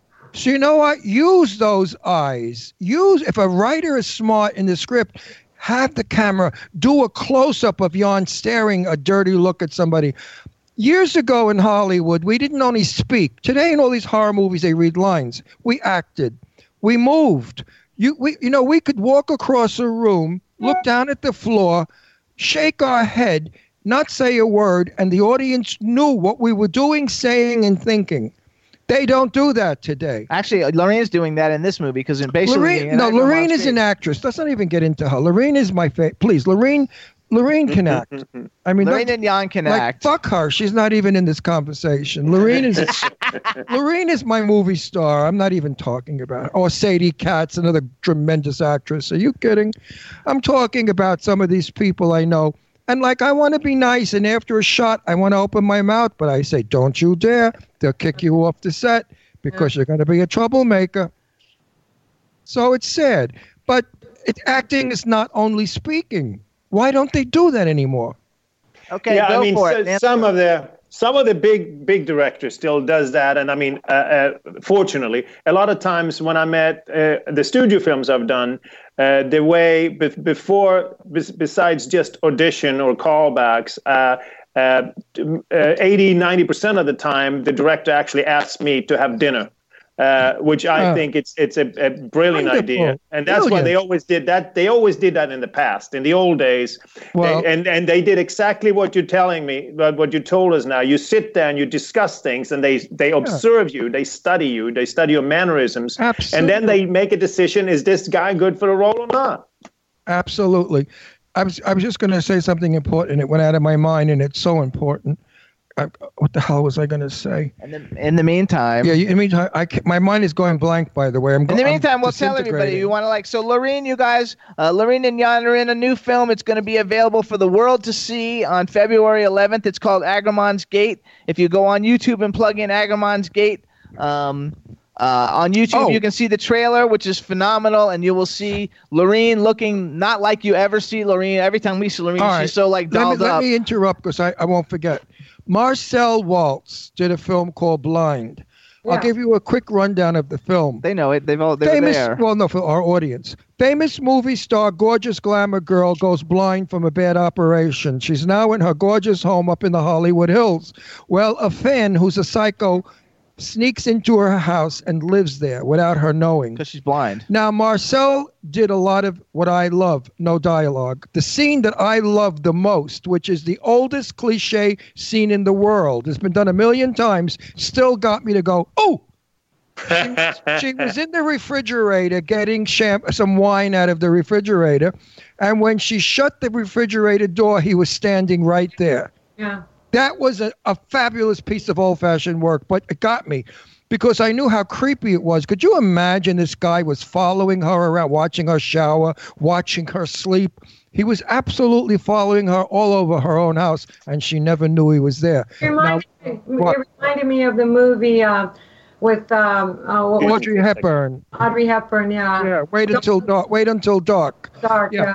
Yeah, it was a brilliant film. I think Marcel did a fabulous job with it, And and, and Sarah. French. Sarah French was brilliant in Yes, it. was. I love that. I love that film. I love the concept. I love the story. And you know what the sad part is? You can't get distribution. Why? I don't know why. A film that is classically fabulous because it's not shit. If it was a piece of crap with heads rolling off and guts flying out and eyeballs hanging out, he would have got distribution. Because it's a it's it's it's in the mode of Alfred Hitchcock. It's that kind of a film. I Yeah. don't know. I can't understand why It he can't get distribution. Thriller. Yeah, it was terrific. He's I loved it. It, it was terrific, and, and and and we're not allowed to tell how much. But I mean, this movie, the movie was made for no money, which shows that if you're a good filmmaker for no money, you can put together a good film. You know what's brilliant? Mark Ma- Marcel is German from Germany. He did many films in Germany. German filmmakers uh, have a way of making film that is articulate and very, very definite, and artistic, very artistic. very Yes. artistic. Yeah. So Mar- Marcel's got another film he's doing now. I can't wait to see it. It's going to be another stupendous film. Marcel is a fabulous uh, director and producer. He's up and coming, and he's going to be up there one day with the biggies. Let's let's brag on Laurene a little. So Laurene, besides brag Agramon, enough Laurene, besides uh, Laurene. Agramon's Gate, how is the how is the roller derby thing going? What roller derby thing? What are you Where you play about? the police? You're the police march commissioner. In the roller derby film, she forgot. It, oh no, it's wrestling. It's wrestling. It's wrestling. so what are you doing with roller? No, no, I, I messed up roller derby. Well, I forgot what it's called. Where you're the commissioner. I saw the videos. You're the commissioner of the wrestling women or something. Oh, oh. Whoa, future ladies of wrestling. Um, I don't know what's going on with that. Um, it's Glow, fabulous, uh, gorgeous ladies of wrestling, but now it's called Flow, fabulous ladies of wrestling. Gotcha. But I've been I've been doing another film called Sorrow's Way in uh, Branson, Missouri, and also uh, Rockaway Beach, and I stayed with the mayor, Rex Reed. I stayed at the mayor's house when I was there, and with his him and his husband, and we had a fantastic time. I cried my eyes out when I left. But it's a beautiful story about a woman who's dying, and she has lost uh, all contact with her daughter. And what what happened was uh, she was in a terrible uh, accident years, 20 years ago, and she hasn't spoken to her daughter in over 20 years, and she's dying now, and she's trying trying desperately to get to go see her daughter. So it's kind of like a road trip, and she meets all these people along the way that would have represented her daughter, her son, who was killed in the car crash, and also her husband. So um, essentially, it's about reaching out and telling people that you love them. And the thematic echo of the movie for me is the bitterest words ever said in life. The bitterest wor- tears ever shed are for words that are left unsaid. And along Oh my gosh, that's like almost makes you want to cry. well, that's what she's desperately trying to do, and she has a very limited time to do it. And um, it, it, it's true. We all should reach out and forget about politics. Forget about forget about everything except uniting, reaching out. Call somebody today. Tell them you love them. Look what happened to poor Kobe Bryant and all those poor children. Not just yeah, and listen to you, Miss Big Bullshit Artist.